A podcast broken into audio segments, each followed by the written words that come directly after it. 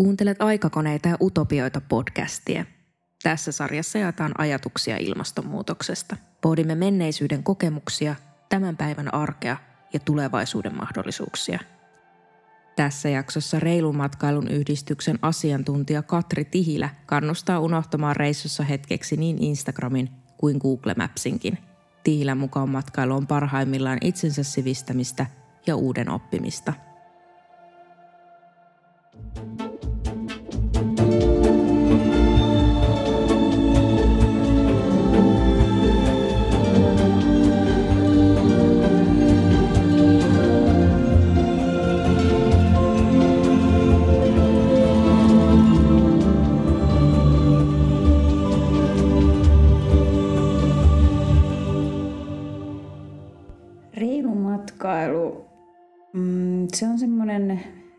matkailuyhdistyksen käyttämä termi. Yleensä me tarkoitetaan vastuullista matkailua, kestävää matkailua.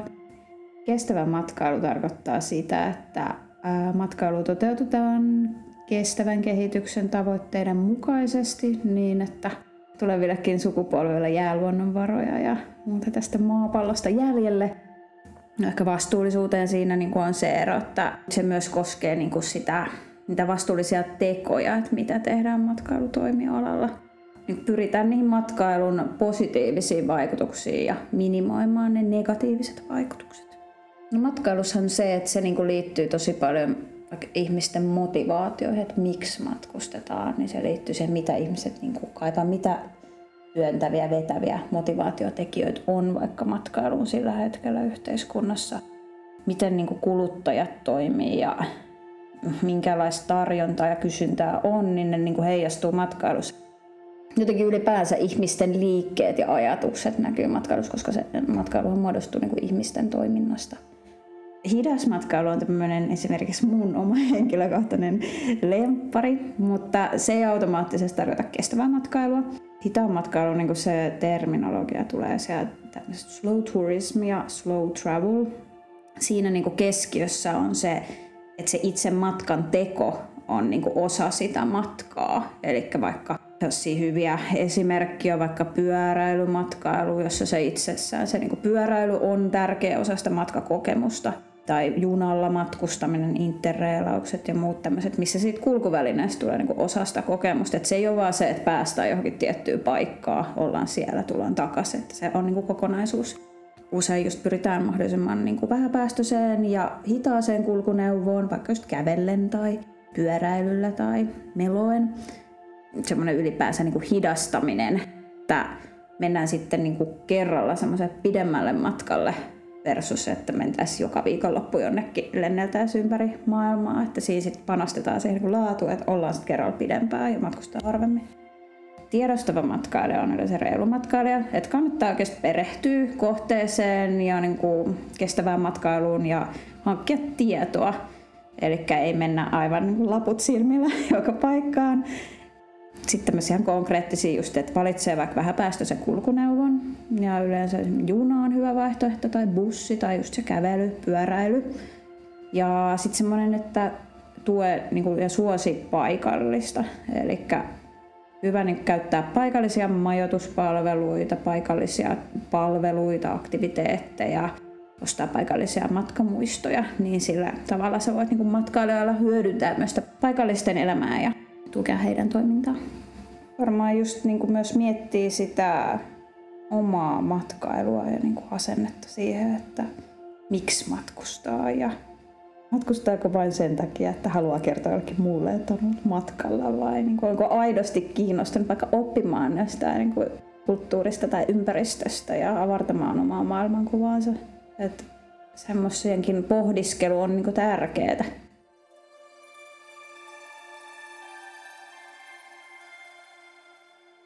Parhaimmassa tapauksessahan just matkailu tuo tota, aika monelle elinkeinon tässä maailmassa, että se on yksi maailman suurimmista aloista, joka työllistää ihmisiä.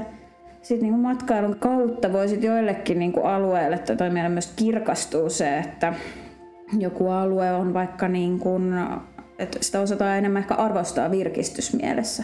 että jos siihen on mietitty vaikka jotain muuta teollisuuden alaa, vaikka tälle luonnonpuistolle käytettäväksi, niin se saatetaankin niin kuin matkailun ansiosta jättää vaikka virkistysalueeksi ja nähdään se arvo siinä, jolloin myös niin kuin paikalliset hyötyy siitä.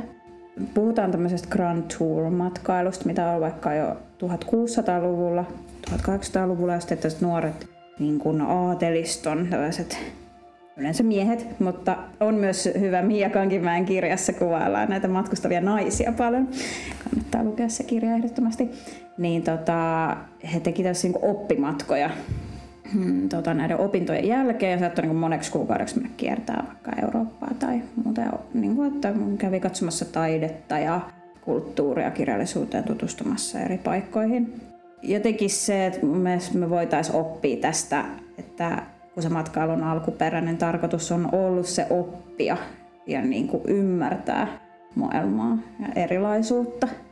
Jos sen saisi jotenkin takaisin sen, että matkailu ei ole vain sellaista kertakäyttö viihdettä tai jotenkin, että sen niin kuin syvemmän, syvemmän ajatuksen sinne, että haluaa oikeasti kokea ja tuntea, millaista on niin kuin ollessa eri ympäristössä.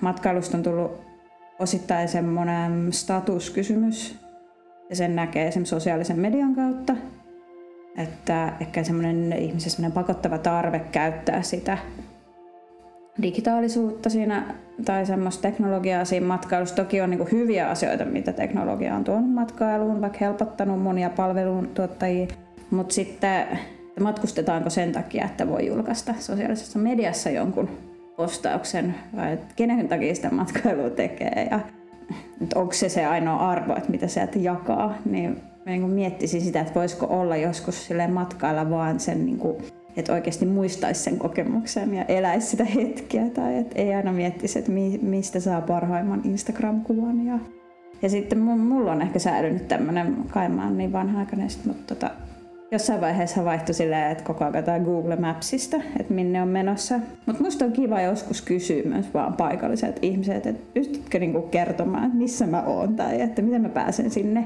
Nekin on niinku aika kivoja kohtaamisia yleensä. Että...